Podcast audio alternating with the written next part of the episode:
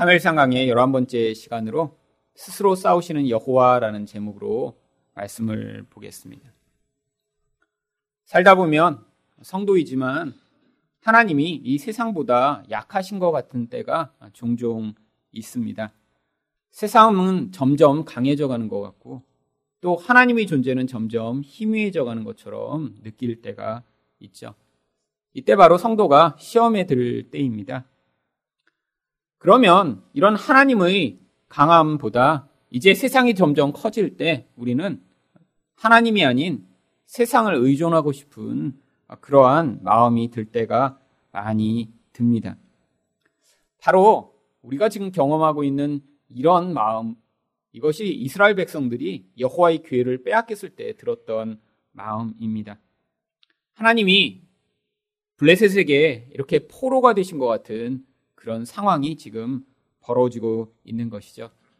고대인들은 전쟁은 반드시 그 나라의 신들이 싸우는 것이고 그리고 그 전쟁의 승패는 결국 어느 신이 더 강한가에 따라 결정된다고 모두 믿고 있었습니다.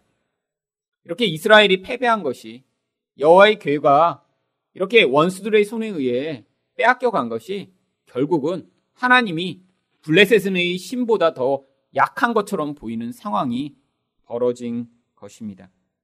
그런데 상황적으로는 이렇게 보일지 몰라도 하나님은 절대로 실패하시거나 패배하시지 않습니다. 하나님의 백성들이 실패하고 패배할 때는 있지만 우리 하나님은 절대로 패배하거나 실패하시지 않는 분이십니다.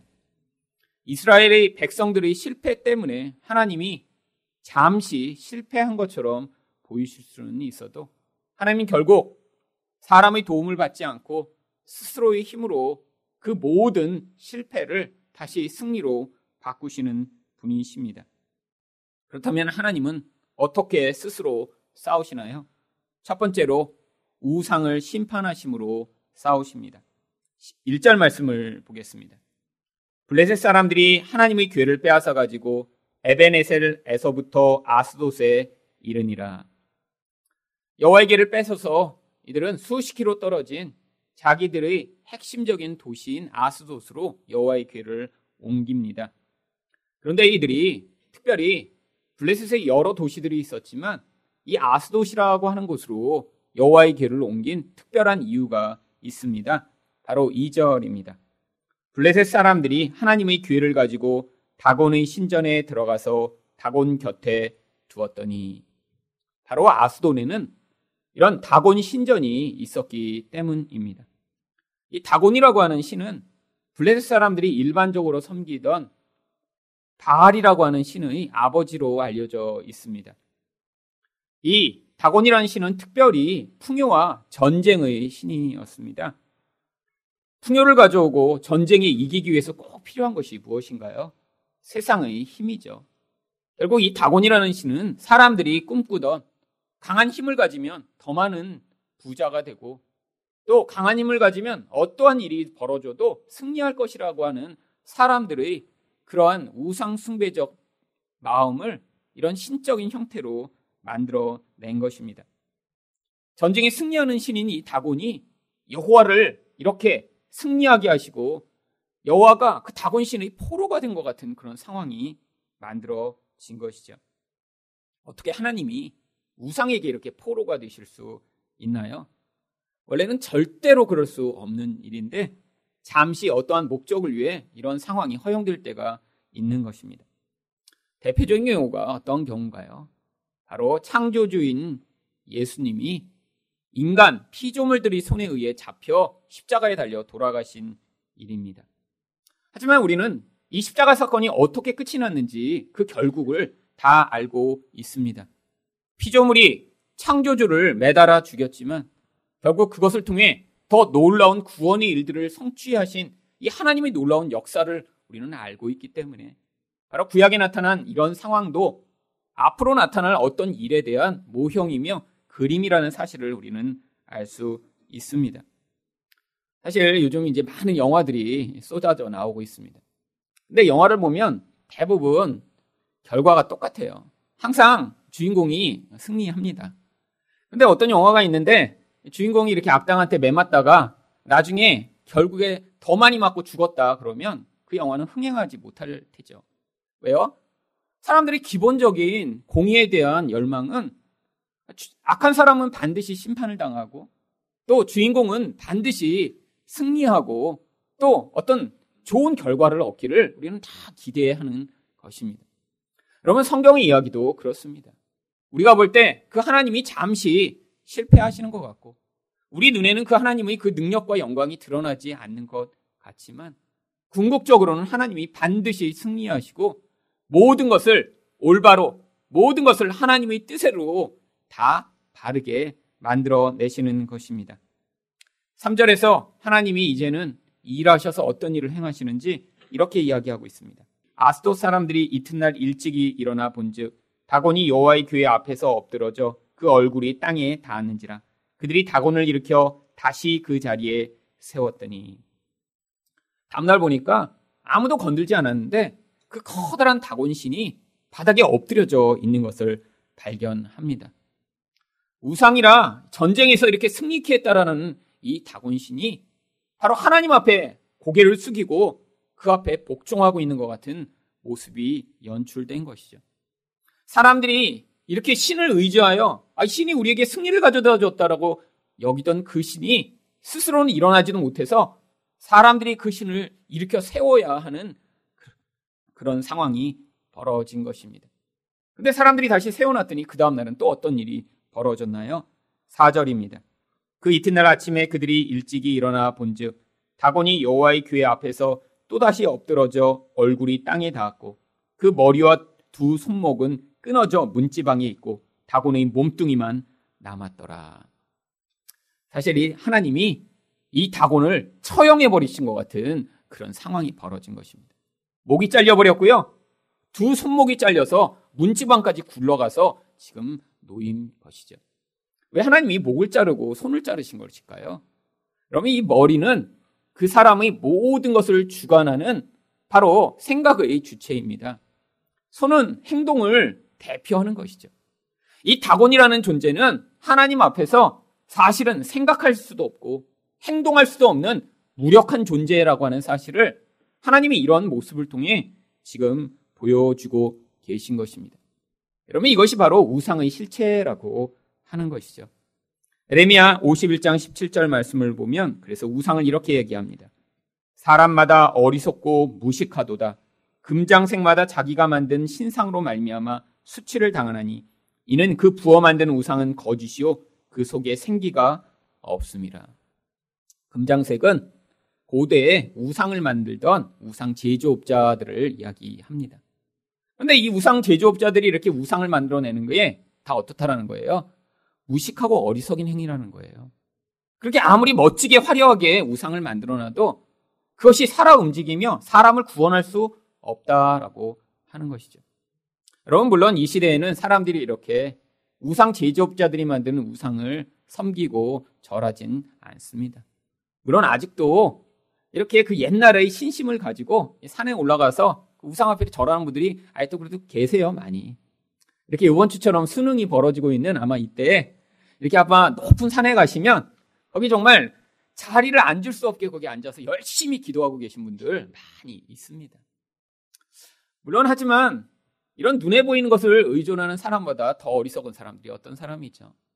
내가 가진 나의 힘, 나의 능력, 나의 그러한 것들을 가지고 무엇인가 그것이 나에게 풍요를 가져오고 나의 인생에 승리를 가져올 것이라고 믿는 사람들입니다.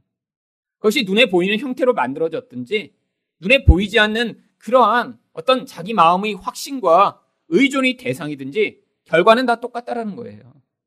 여러분 인생 가운데 반드시 이렇게 사람들이 의존하는 그런 우상적 의존의 대상이 무용하며 아무 소용이 없다라는 사실이 폭로되게 되어 있는 것입니다. 여러분은 내 이 우상을 섬기는 자들에게 나타나는 가장 큰 문제가 무엇인 줄 아세요? 돈이 자기를 지켜줄 것이라고 생각하고 나의 권력이 나를 승승장구하게 만들 것이라고 착각하는 사람들에게 나타나는 가장 큰 악한 영향력은 바로 인간의 욕심으로 말미암아 의존했던 그 우상으로 말미암아 바로 마귀의 영적 노예가 된다라고 하는 것입니다. 그럼 마귀는 자기가 이렇게 우리를 지배할 수 있는 그런 강한 근거와 이유가 없으면 우리의 인생을 지배하고 파괴할 수 없습니다. 그런데 모든 사람은 욕심이 있기 때문에 마귀가 만들어 온 이런 우상을 의존하고 그것이 마치 자신을 지켜주고 자기에게 그것이 미래에 큰 도움이 될 것이냐 착각하게 되는 경우가 많이 있죠. 근데 그 거짓말에 속게 되면 어떤 결과가 나타나나요? 결국 마귀와 같은 인생을 살게 되는 것입니다. 그래서 세상 사람들을 요한복음 8장 44절은 무엇이라고 이야기하나요? 너희는 너희 아비 마귀에게서 났으니 너희 아비의 욕심대로 너희도 행하고자 하느니라. 진리가 그 속에 없으므로 진리에 서지 못하고 거짓을 말할 때마다 제 것으로 말하나니 이는 그가 거짓말쟁이요 거짓의 아비가 되었음이라. 여러분 욕심대로 살아가는 자들이 결국 어떻게 살아간다고요? 아버지 마귀처럼 결국 마귀 자식과 같은 삶을 살아가게 된다고요. 근데 이들에게 나타나는 가장 큰 특징이 무엇입니까? 진리를 거부하고 거짓말에 매여 그 거짓으로 속이는 세상 가운데 끊임없이 살다가 영원한 지옥에 빠져 들어가게 되는 것이죠. 여러분 이게 영적 영향력입니다. 그런데 놀라운 일은 여전히 욕망 때문에 그렇게 강한 힘을 추구하고 아니 하나님의 자리에 다곤과 같이 나를 승리케 하며 나에게 풍요와 미래적 안정을 가져올 것이라고 생각하는 어떤 것들을 의존하던 사람들 가운데 하나님이 특별히 믿음의 눈을 열어주시고 하나님을 의존하고 하나님을 믿도록 그래서 예수 그리스도로 말미암는 그 생명이 세상의 그런 것보다 훨씬 더 강하고 훨씬 더 능력이 있음을 고백하는 그런 성도들을 만들어내시는 것 이것이 바로 하나님이 행하시는 놀라운 기적인 것입니다. 이때 일어났던 이런 사건 다곤이 머리와 손목이 잘려 그것이 문지방까지 굴러가 문지방 앞에 놓였던 이 사건이 역사적으로 진실이었다는 사실이 바로 5절에서 드러납니다. 그러므로 다곤의 제사장들이나 다곤의 신전에 들어가는 자는 오늘까지 아스돗에 있는 다곤의 문지방을 밟지 아니하더라. 이 다곤이 머리가 잘려서 그 문지방에 놓여 있어서 사람들은 아, 그 문지방을 밟는 것을 이렇게 신의 머리를 밟는 것처럼 생각하게 되었다는 거예요. 블레스 사람들은 이 다곤을 BC 1세기 이 사건이 일어난 이후로도 거의 천년 동안이나 계속 섬깁니다. 그래서 이 이스라엘 역사를 기록한 다른 책들에 보면 나중에 마카비라고 하는 이스라엘 후기의 예수님 오시기 직전에 살았던 사람이 이 블레셋에 가서 다곤 신전을 다 회파하는 그런 사건도 있습니다. 결국 이후에 과거에 있었던 이 영적 사건이 블레셋 사람들이 신을 섬기는 풍습까지도 다르게 만들었던 것이죠. 여러분, 세상을 살다 보면 이런 경우가 종종 존재합니다.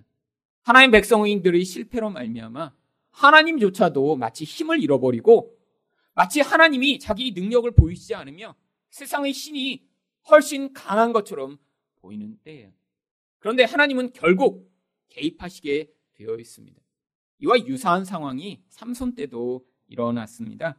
사사기 16장 23절과 24절을 보시면 블레셋 사람의 방백들이 이르되 우리의 신이 우리 원수 삼손을 우리 손에 넘겨 주었다 하고 다 모여 그들의 신 다곤에게 큰 제사를 드리고 즐거워하고 백성들도 삼손을 보았으므로 이르되 우리 땅을 망쳐놓고 우리의 많은 사람을 죽인 원수를 우리 신이 우리 손에 넘겨 주었다 하고 자기들의 신을 찬양하며 여러분 이 삼손이라고 하는 한 사람을 이 블레셋의 군대가 당할 수 없었던 것입니다.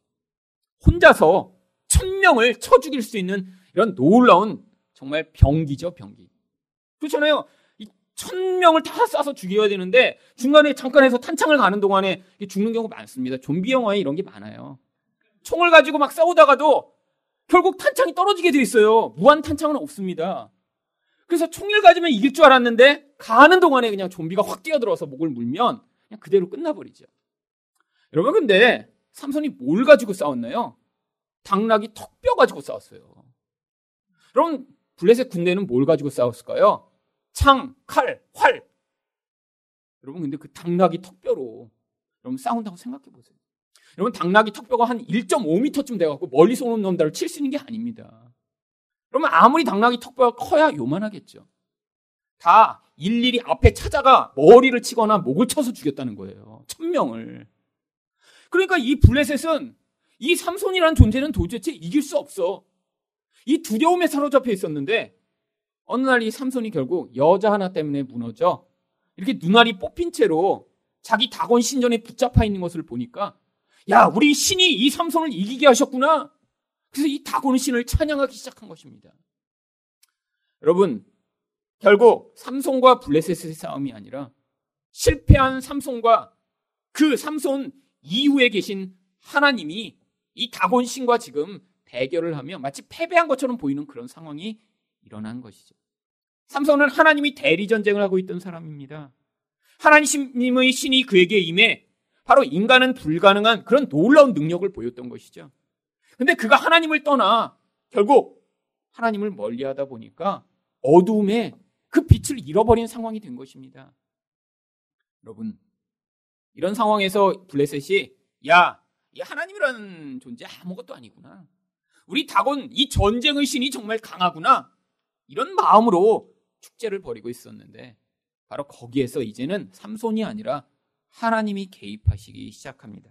그 결과가 사사기 16장 28절에서 30절에 나옵니다. 삼손이 여호와께 부르짖어 이르되 주 여호와여 구하옵나니 나를 생각하옵소서 하나님이여 구하옵나니 이번만 나를 강하게 하사 나의 두 눈을 뺀 블레셋 사람에게 원수를 단번에 갚게 하옵소서 하고 삼손이 집을 버틴 두 기둥 가운데 하나는 왼손으로 하나는 오른손으로 껴 의지하고 삼손이 이르되 블레셋 사람과 함께 죽기를 원하노라 하고 힘을 다하여 몸을 굽힘에 그 집이 곧 무너져 그 안에 있는 모든 방백들과 온 백성에게 덮이니 삼손이 죽을 때에 죽인 자가 살았을 때에 죽인 자보다 더욱 많았더라. 여러분 이 다곤 신전에 수천 명이 지금 모여서 축제를 하고 있습니다. 여러분 수천 명이 들어가는 그런 큰 신전이니까 그 기둥이 얼마나 컸겠어요. 여러분 그 큰 기둥을 그 지붕을 유지할 수 있는 그 가장 큰 기둥 그 기둥을 손에 잡고 하나님께 기도하며 몸을 숙였더니 그 기둥이 무너져 이전에 죽인 자보다 더 많은 자를 이렇게 한 번에 죽이는 하나님의 전쟁을 마무리했던 것입니다. 여러분 구약에 나오는 이 모든 이야기들은 사실 무엇을 보여주고 있는 것인가요? 하나님이 실패하신 것처럼 보이는 그때 하나님이 결국에는 승리하셔서 이 모든 악을 무너뜨리시고 하나님이 어떠하신 분이신가를 보여주신다라고 하는 것입니다. 여러분, 이 이야기들은 사실 예수 그리스도가 어떻게 승리하실지를 보여주는 그림입니다.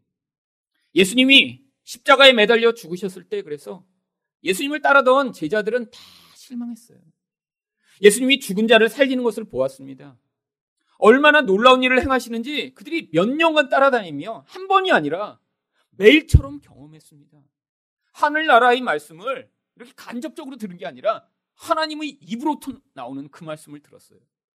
그런데 그렇게 따라다니던 예수님이 십자가에 매달려 죽으시니까 제자들이 다 어떻게 했나요? 낙심하고 슬퍼. 여자들은 그 앞에서 울고 떨며 있었고, 남자들은 다 도망가 버렸습니다. 여러분, 그게 바로 우리의 모습 아닌가요?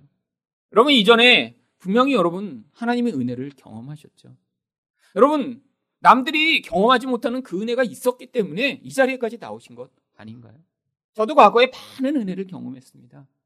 그런데 그 은혜를 경험한 것이 제 믿음과 제가 신앙의 근원으로 자리 잡지 못하고 때로는 두려워하고 때로는 유혹받을 때가 많이 있었습니다. 왜죠? 영적으로 그렇게 하나님이 강하신 분이시라는 그 믿음보다 눈으로 볼 때 더 강해 보이는 것, 눈으로 볼 때 다른 사람들이 저렇게 권력과 능력으로 살아가는 모습을 볼 때 미혹되고 유혹받는 경우가 많이 있었기 때문이죠. 여러분, 근데 지금도 하나님이 동일한 일을 행하고 계십니다. 바로 십자가에서 나타났던 그 사건이 어떻게 결론이 나타났는지 골로새서 2장 15절은 이렇게 이야기합니다. 통치자들과 권세들을 무력하여 드러내어 구경거리로 삼으시고 십자가로 그들을 이기셨느니라. 바로 그 무력해 보이는 십자가가 오히려 통치자들과 권세들을 무력화시키는 하나님의 능력이며 하나님의 영광이 드러나는 기회가 되었다라고 하는 것이죠. 여러분, 예수님이 이 땅에서 그렇게 와서 죽으신 것이 그래서 가장 높아지시는 그 하늘나라의 영광을 보여주시는 그런 기회가 되었습니다. 그래서 빌립보서 2장 8절에서 10절에 예수님에 대해 이렇게 이야기합니다.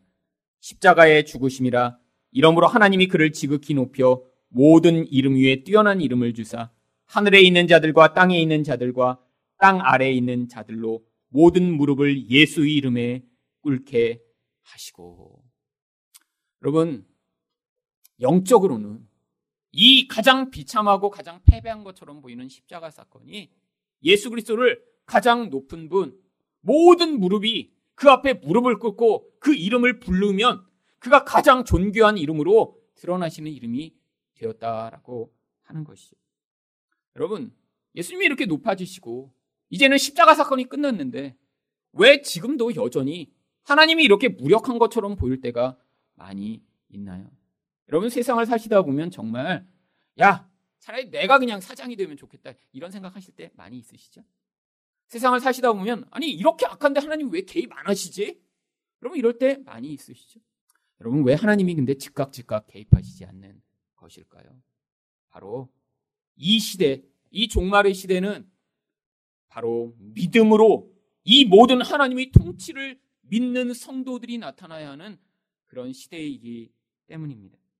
요한일서 5장 4절 말씀을 보시면 무릇 하나님께로부터 난 자마다 세상을 이기느니라 세상을 이기는 승리는 이것이니 우리의 믿음이니라. 여러분, 하나님이 이렇게 세상의 공의를 원하고 하나님이 통치를 원하며 하나님이 드러나셔서 세상을 다스리실 것들을 기대하는 그런 자들을 그래서 세상을 이기게 하는 힘으로 우리에게 똑같은 힘을 주시지 않는다라고 하는 것이죠. 하나님의 성도에게는 믿음을 주시기 때문에 그 믿음을 위해 어쩌면 눈에 보는 그런 상황과 현상 가운데는 우리가 기대하는 그런 힘과 능력이 나타나지 않는 경우가 많이 있습니다. 여러분 세상을 살 때 정말 아 하나님 이런 악한 것을 좀 해결해 주세요.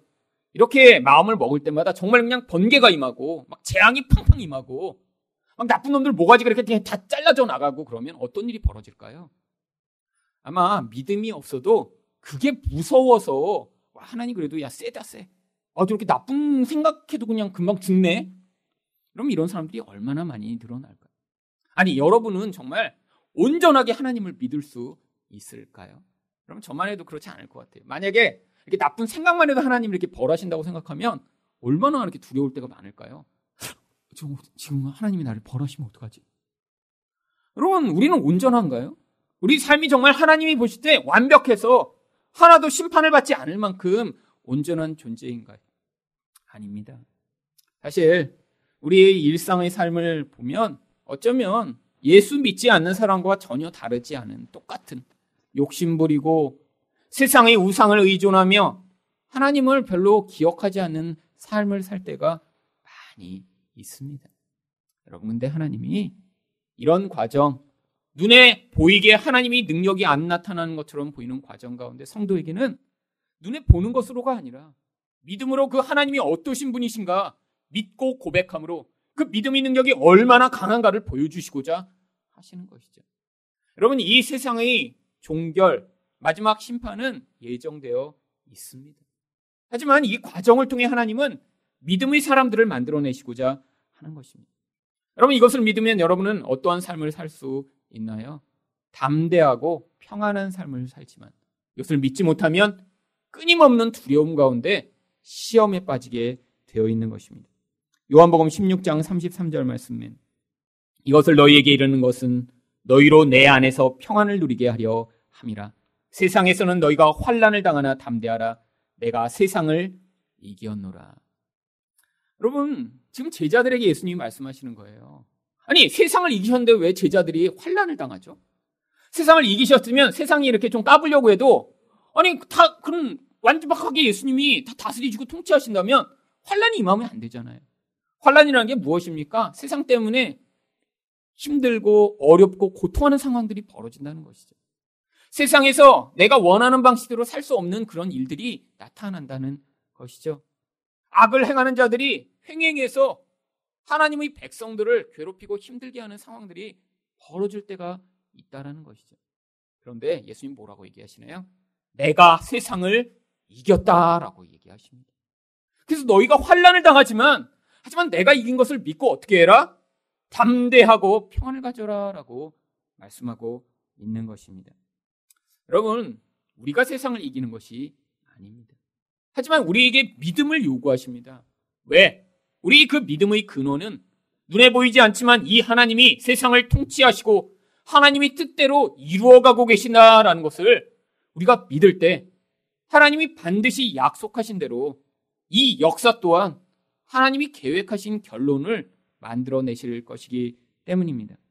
그래서 요한일서 4장 4절은 자녀들아 너희는 하나님께 속하였고 또 그들을 이기었나니 이는 너희 안에 계신 이가 세상에 있는 자보다 크심이라.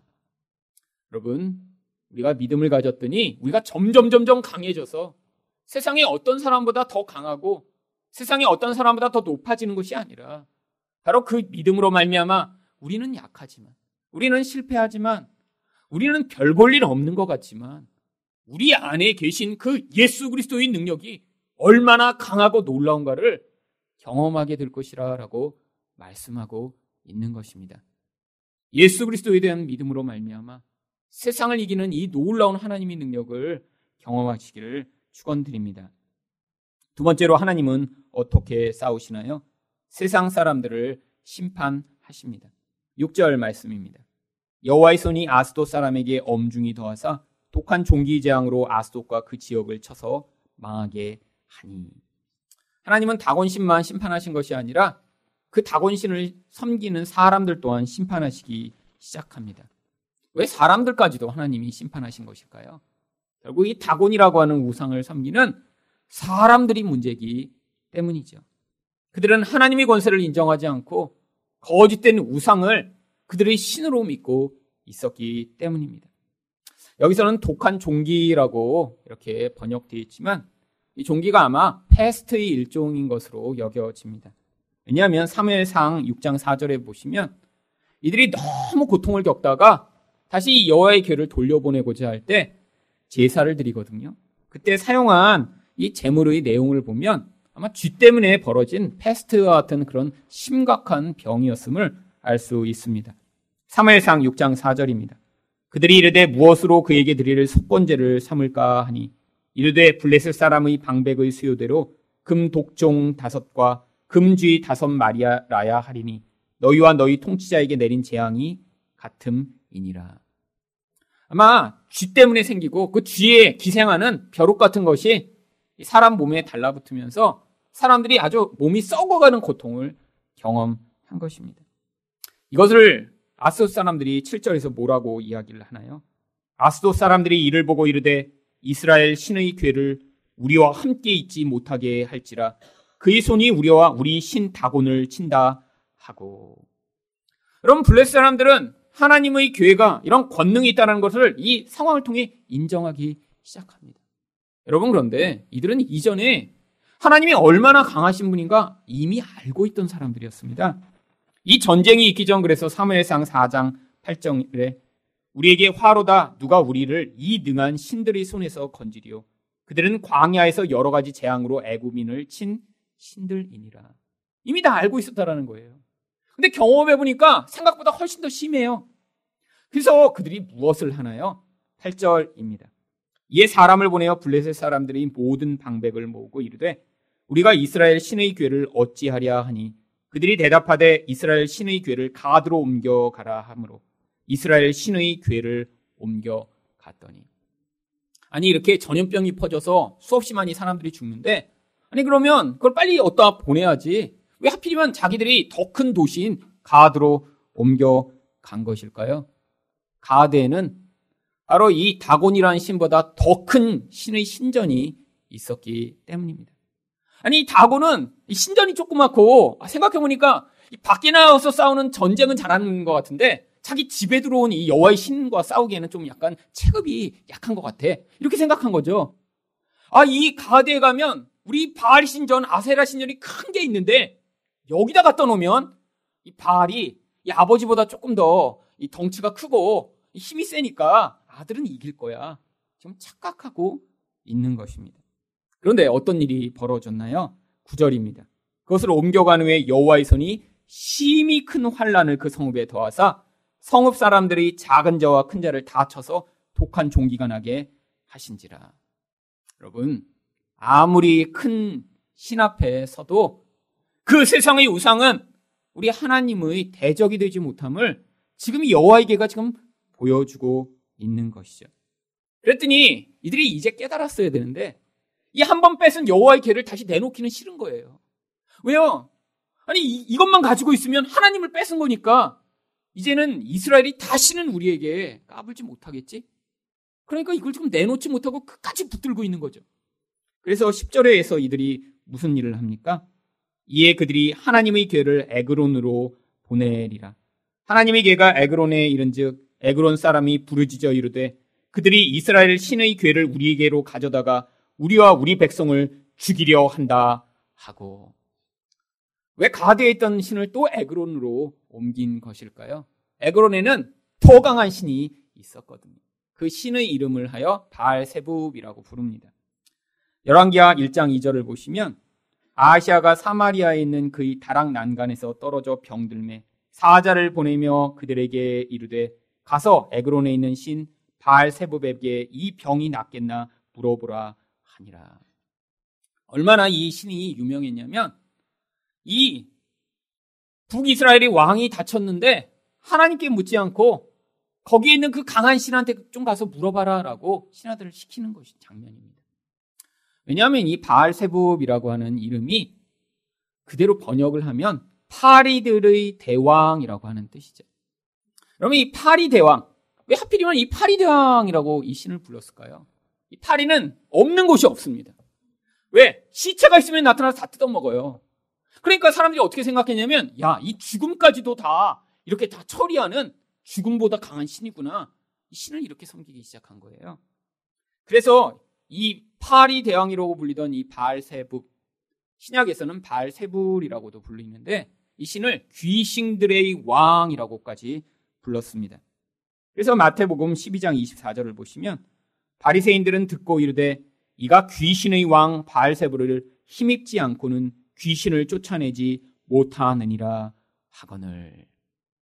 여러분, 예수님을 바로 이 귀신의 왕의 힘을 지금 더디어 이렇게 능력을 행한다라고 지금 비난하고 있는 것이죠. 여러분, 이 세상 사람들의 모습에서 우리는 무엇을 할 수 있습니까? 바로 하나님이 심판하고 계신데 이 심판을 깨닫지 못하면 자꾸 어떻게 하는 거예요? 더 강한 신, 더 강한 우상을 자꾸 의존하는 그런 모습이에요. 이게 바로 세상의 모습이라는 거예요. 하나님이 그 일을 행하신다는 걸 지금 알고 있습니다. 근데 계속 뭐를 찾아요? 더 강한 우상을 계속 찾고 있어요.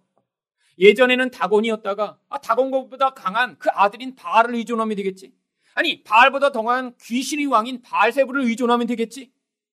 이게 바로 세상 사람들의 모습이라는 거예요. 사람 때문에 시험에 들고 고통하고 실망했어요. 배신당했어요. 그러면 아 이게 사람을 의존하면 안 되겠구나 이렇게 생각하는 게 아니라 야 그놈을 이렇게 내가 믿었더니 내가 실망했는데 그보다 조금 더 센 사람을 내가 그때 의존했어야 되는데. 그래갖고 더 높은 데 가서 연주를 대려고 하는 것이 인간입니다.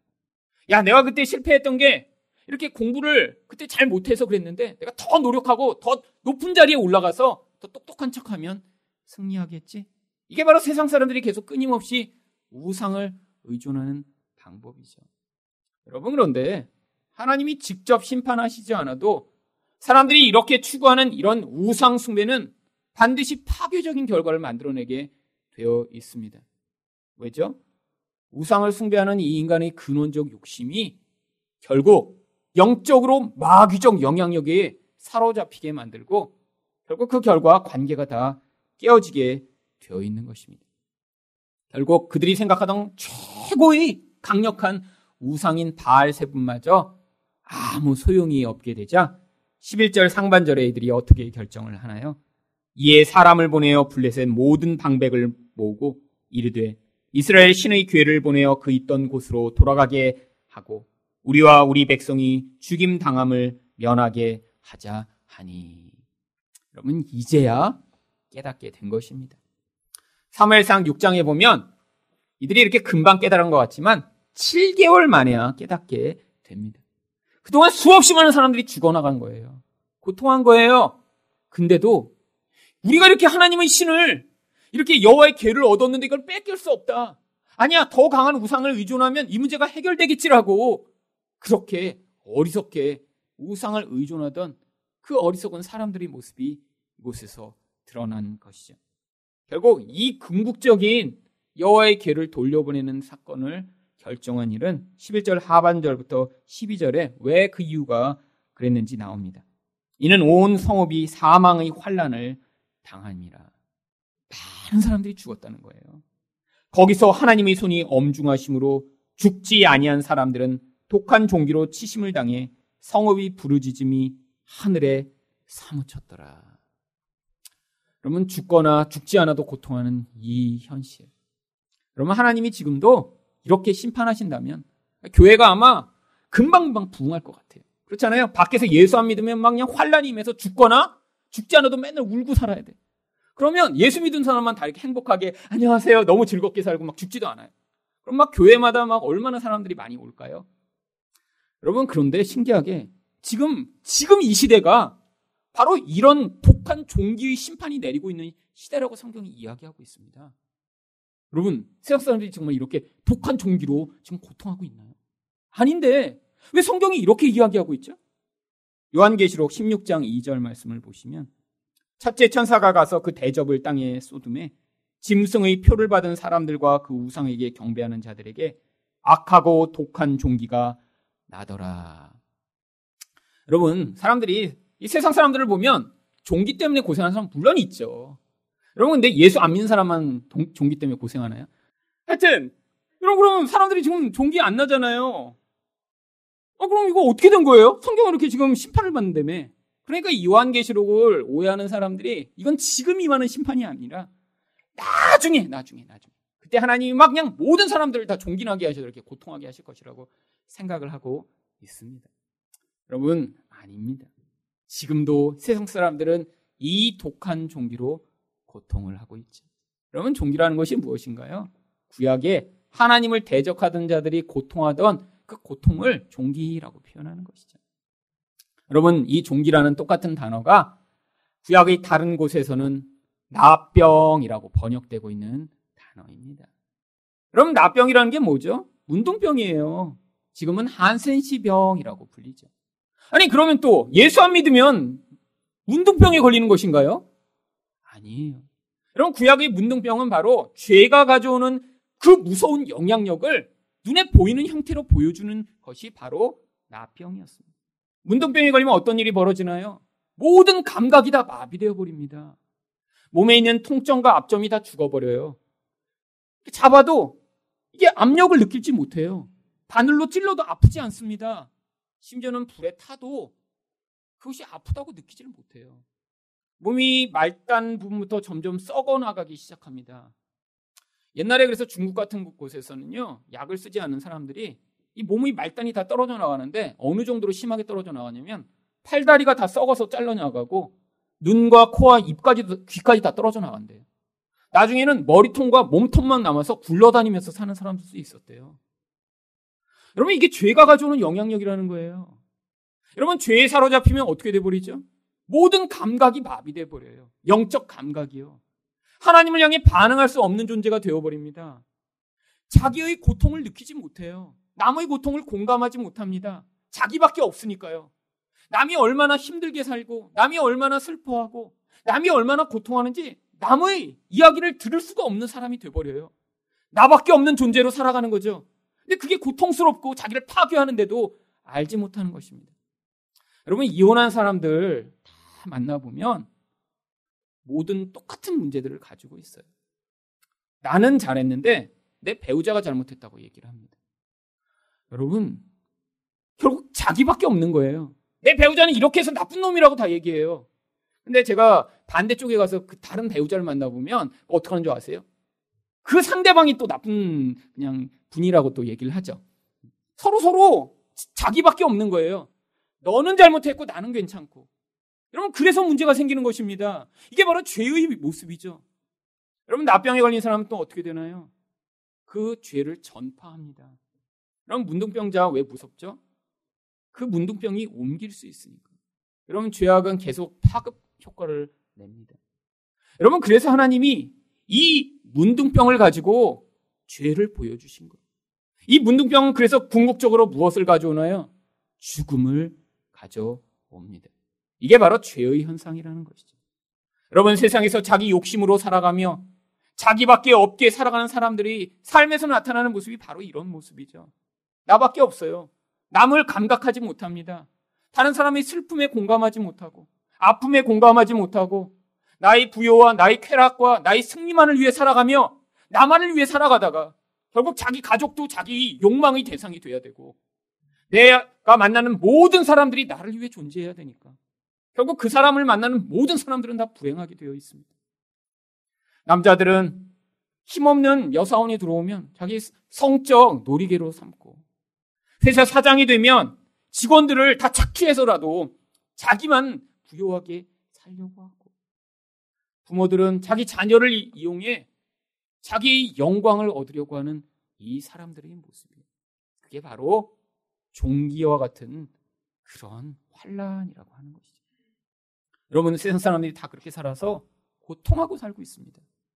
여러분 너무너무 내적으로 고통하니까 겉으로 볼 때 우리가 볼 때 멋있게 자꾸 포장하는 거예요. 멋있는 모습처럼 나는 잘생겼고 나는 예쁘고 나는 돈이 많아 이렇게 멋지다라고 자꾸 보여주고 싶어 하는 거예요.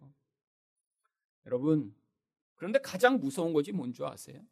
그렇게 내적으로 고통하며 그 죄악이 파괴적인 결과를 만들며 자기를 파괴하고 자기 영혼이 다 썩어 문드려져 가고 있는데도 이 세상 사람들은 무엇을 할 수 없냐면 요한계시록 16장 11절입니다. 아픈 것과 종기로 말미암아 하늘의 하나님을 비방하고 그들의 행위를 회개하지 아니하더라. 여러분 이렇게 고통하면 이렇게 아프면 하나님을 찾고 회개해야 되는데 여러분 세상 사람들은 절대로 회개하지 못합니다. 왜 회개는 하나님의 은혜를 받은 자들만 가능한 반응이기 때문이죠. 세상 가운데 이렇게 종교의 심판들이 지금도 임하고 있습니다. 그런데 우리에게도 임할 때가 있는 거예요.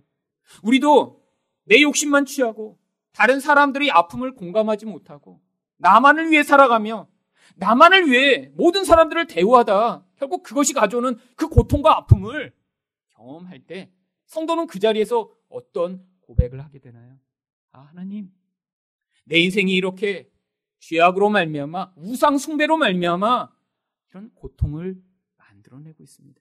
하나님 저를 용서하여 주시고 불쌍히 여겨 주셔서 구원하여 달라라고 하는 반응을 하며 결국 요한계시록 15장 2절과 3절 말씀처럼 또 내가 보니 불이 섞인 유리바다 같은 것이 있고 짐승과 그의 우상과 그의 이름의 수를 이기고 벗어난 자들이 유리 바닷가에 서서 하나님의 검은 고를 가지고 하나님의 종 모세의 노래 어린 양의 노래를 불러 이르되 주 하나님 곧 전능하신 이시여 하시는 일이 크고 놀라우시도다 만국의 왕이여 주의 길이 의롭고 참되시도다라는 이런 놀라운 우상에서 나를 구원하여 주신 하나님을 찬양합니다.